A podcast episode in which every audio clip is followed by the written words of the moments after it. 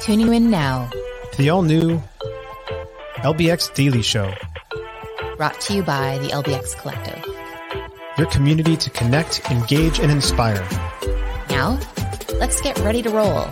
With your hosts, Christine Buer and Brandon Wiley. Well, hello, everyone. Welcome to today's episode of the LBX Daily. We are your hosts, Christine Buer and Brandon Wiley.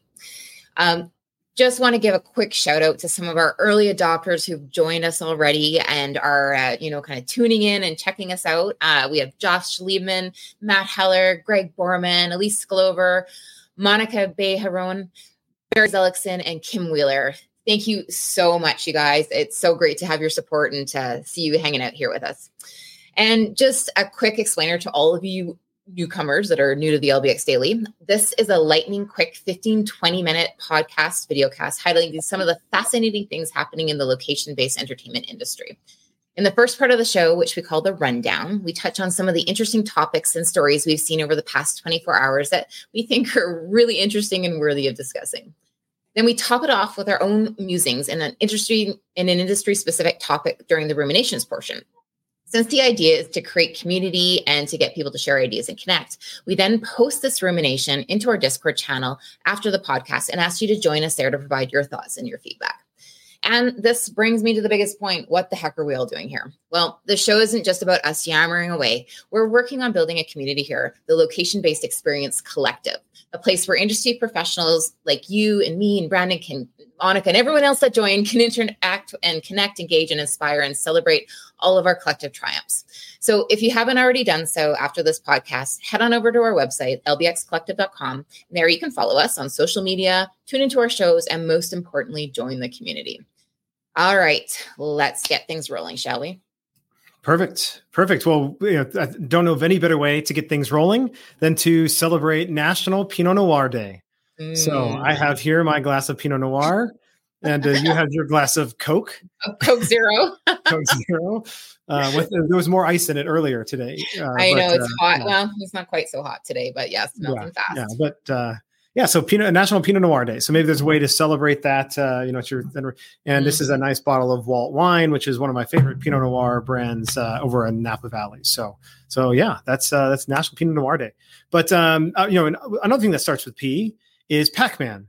And I just came across this. I don't know why I haven't found this earlier. I'm a massive, massive Lego fan. I've played with Legos my entire life. Still continue to play with Legos. Wish my kids still played with Legos because then I had know, I have a better excuse. I have to be just you know dad who's putting together a Lego set. Um, but uh, so I'm, I'm super excited about this. Um, Lego has now uh, released a Pac-Man Lego set, and so uh, I just recently read about this in the InterGame magazine, and I'm super excited about this because not only is it 2600 pieces. So it's a big thing. It's it's really built for 18 and up. So it's built for adults and i think it's just the level of complexity. But when you turn that crank on the right hand side there's actually a little crank. So those of you who are listening this thing stands about uh, about two feet tall and there's a little crank in the back and it moves the pieces around and the actual maze so you can't actually play the game officially but like it does move and simulate the movement of the pieces and uh, there's like a little minifig statue that goes with it as well, with like a little mini arcade. And then that all fits in the back. And so I'm very excited to go and uh, you know, buy this online at lego.com. But uh, yeah, just thought I'd share this uh, with you. It's you know $250 and uh, it's, it's worth every penny. Do you know what I'm finding interesting is all these things that we keep on finding around these digital items or these digital items or these neat kind of collaborations, they all seem to be hitting that 250 mark. I wonder if oh, this is like a magic number in retail land where they're like, you know, it's a good amount of money for us to make, but it's not tipping the scales where people won't actually buy it. That's really interesting. Yeah, because when I looked at it, I was like, mm, yeah, it's expensive, but it's a really cool item. It would look great on you know my thing here or whatever or at home. Like it's a it's a cool nostalgia. Like triggers the nostalgia as well.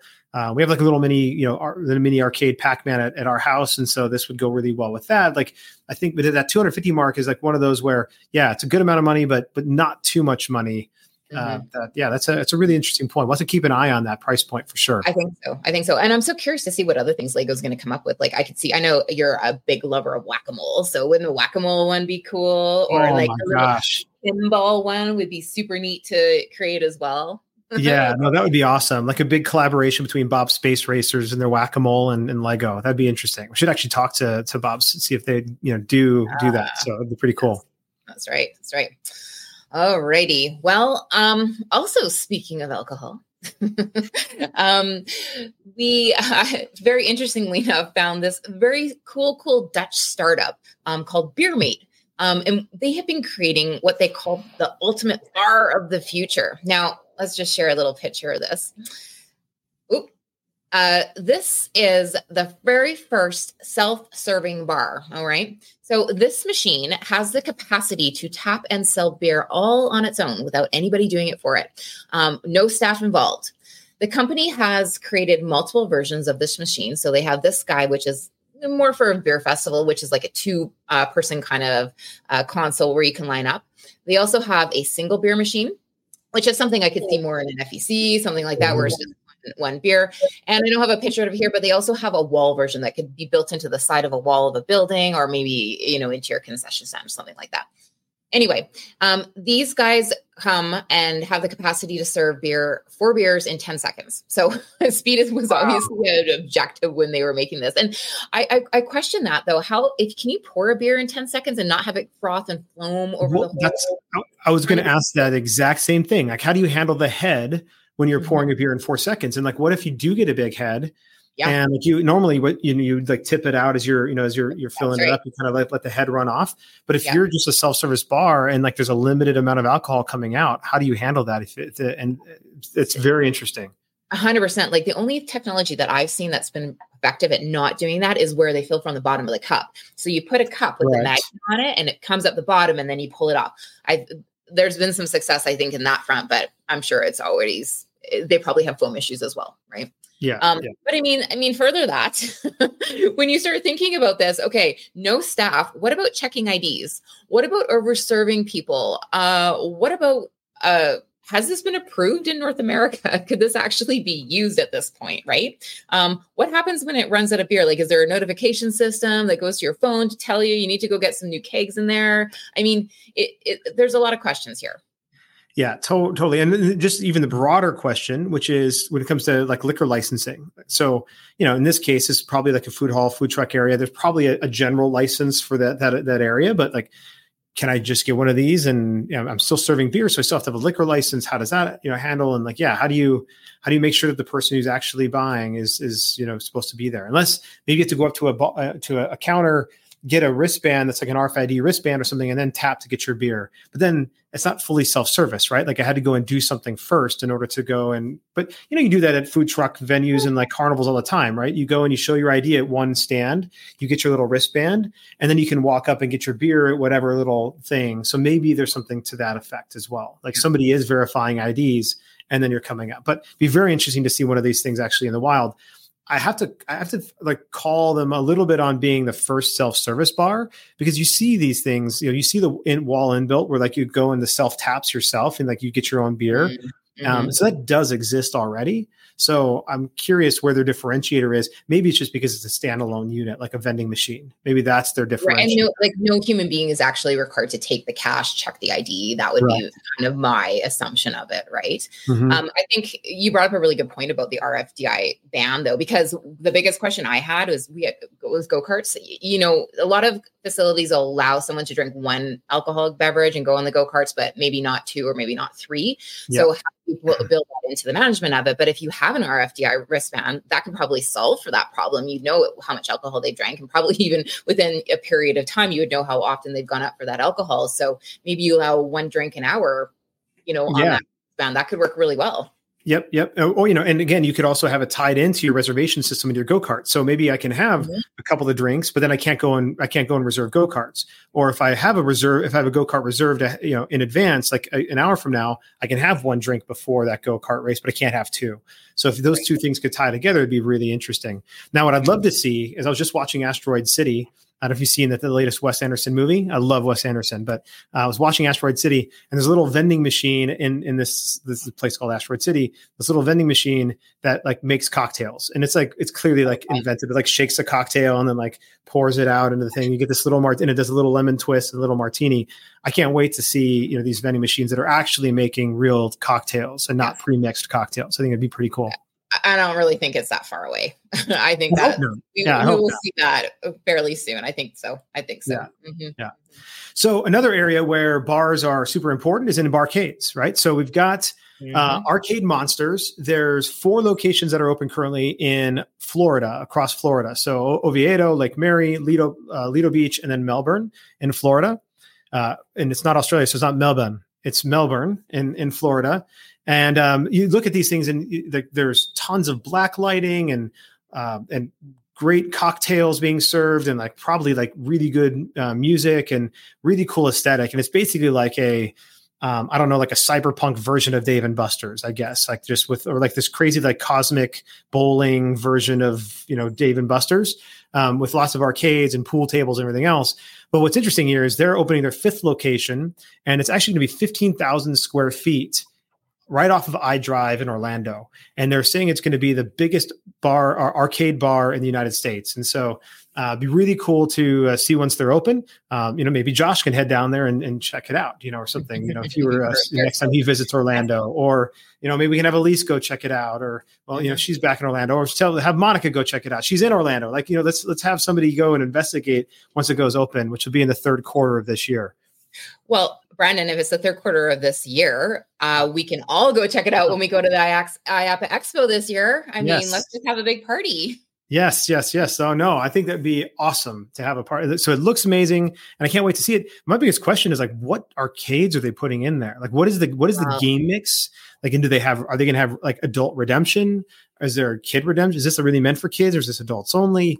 Um, but like filling 15,000 square feet with games, even if you mix pinball with retro and current modern and some VR and pool, t- like that's a lot of gaming to fill 15,000 square feet. So anyway, be very interesting to see what they, uh, what, what, their game mix looks like. Yeah, absolutely. We'll have to go check that out later this year for sure and see what yeah, they're all about. Yeah. Mm-hmm. Uh, so, you know, along the lines too, something that you're probably not going to see in Arcade Monsters is this uh, really cool collaboration between Triotech and BoldMove. It's a it's a game called um, I don't even call it a game. It's a it's a dark ride, an interactive dark ride called Smash and Reload. And um, I'm going to share the screen here. And, and, if anybody who has been to uh, California Adventure or can't remember which park it's at in uh, in, or, in Orlando, which Disney park it's at Orlando. Um, but it's the, the Midway Mania game. So you're riding in this dark ride and in, this car, and you're, you're pulling this little thing, and it's shooting these rings and different things at the screens. And so it's a lot of fun. It's one of my favorite games, uh, interactive dark rides that I've ever been on. Um, uh, even over the the latest Super Mario Brothers.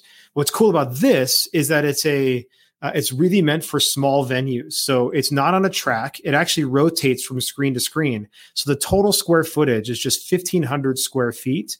Um, you know, for the actual ride square footage, of like total, right, with queuing and stuff, let's call it 2000 square feet. But like it's a very small footprint and you could have multiple ride vehicles.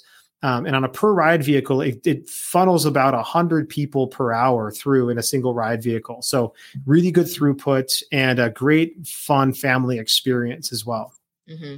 So, do you know if this is like, is this hitting all the senses here? Obviously, there's movement, there's guns, but is there smell in there? Is there any kind of water feature that where it blows water? I don't, I don't know. It's a, that's a good, good question. I don't know if it's a 4D. And when I was on their website, which you can you know, see here, um, I was not able to tell whether or not it's a full 4D mm. adventure, right? There is some tilting and other things, but I don't know if you're getting that wind sensation or any heat or water or, or again, those smells. So yeah, I'm not not quite sure, but it certainly is a fun. You know, it looks like a fun game in general, and um, mm-hmm. and, and, so you know, excited to see uh, th- this thing rolled out. This is this is actually rolled out in Paris for the first time, and it actually doesn't have any installations currently here in the United States. So, who's going to be the first one? It'd be interesting to see.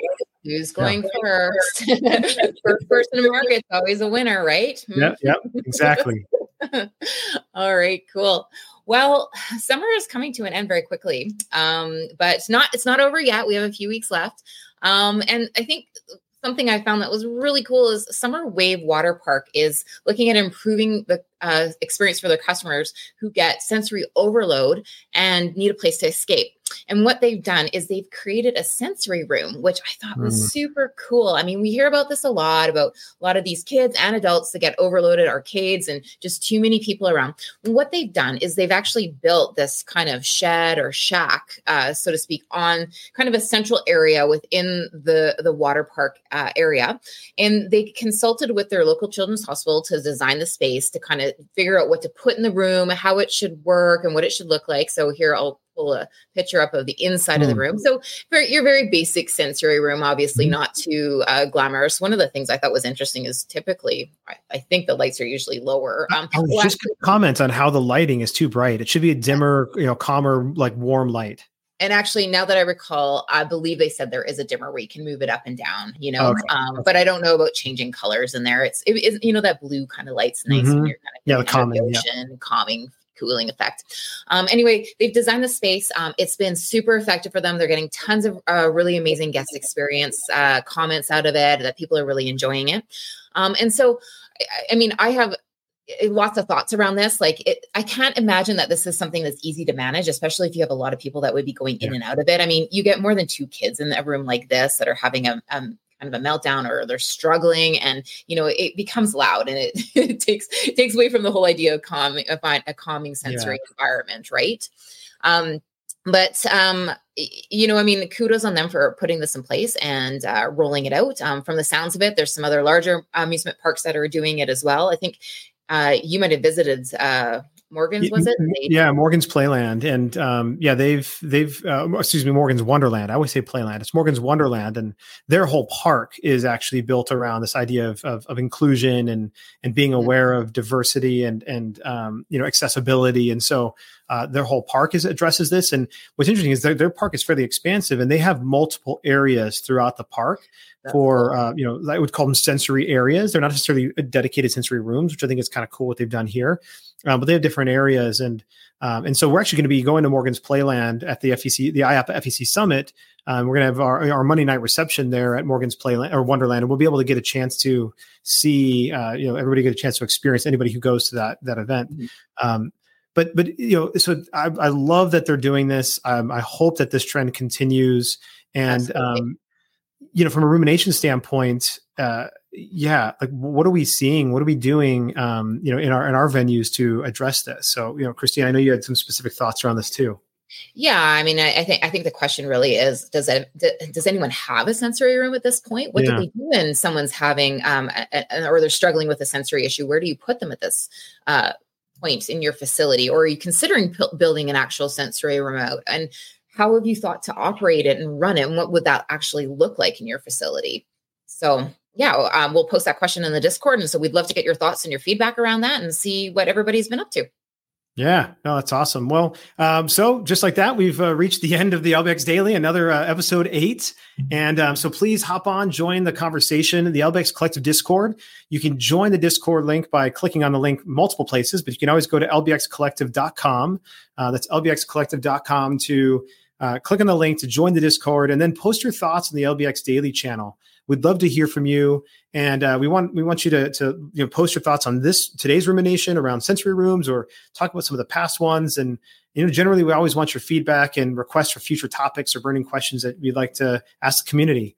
Um, and we also need your help building this community through the LBX Collective by sharing the link to the Discord server and or these episodes with your buddies and any other industry pros. Matt Heller has done that. He went to LinkedIn right away and posted out to his his community, you know, to his network, and um, and we really appreciate him doing that and sharing that. And we'd love for everybody else to do that as well, because the only way we're going to grow uh, from each other and learn from each other is to build up this community. So tell them to head on over to lbxcollective.com and join this amazing community that we're building. So until we meet again, our fellow LBXers, keep being extraordinary. This is Christine Buer and Brandon Wiley signing off. Stay tuned and keep kicking ass. Have a great weekend, everyone.